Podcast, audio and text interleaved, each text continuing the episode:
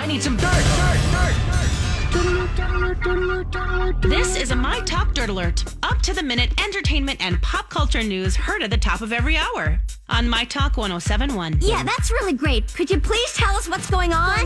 Well, Rick Moranis was punched in the head in a caught on video unprovoked attack in New York City yesterday. So Moranis was near his apartment when a stranger suddenly slugged him, knocking him to the ground. This, according to a surveillance clip obtained by New York City Police Department. The report says that Moranis suffered pain in his head, back, and right hip. He went to a local hospital for an evaluation, then reported the incident to the police. The suspect is still at large as of this morning. NYPD asking for your help identifying this guy. This is terrible. Yeah. Terrible. Just terrible. Honey, I Shrunk the Kids. Yeah, among I others. Loved that movie.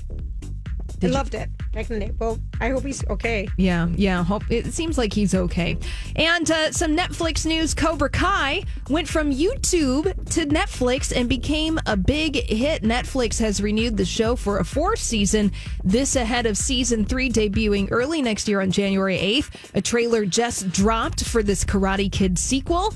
So people really liking it. It's one of the top rated shows on Oh, Netflix everyone right loves now. it. Yes. Have you guys watched it? I know like a ton of people. I watched about half of the first one. and I liked it. Yeah, It's, Yeah. I mean, if you're into the '80s, uh, you know, You know, thing. if that was your thing. yeah. You're the best around. And finally, Ryan Murphy has set up his next project at Net- Netflix. Uh, just, ew, I, you know, I don't know if anyone's going to be interested in this in this room. All right. But it's called Monster, the Jeffrey Dahmer story.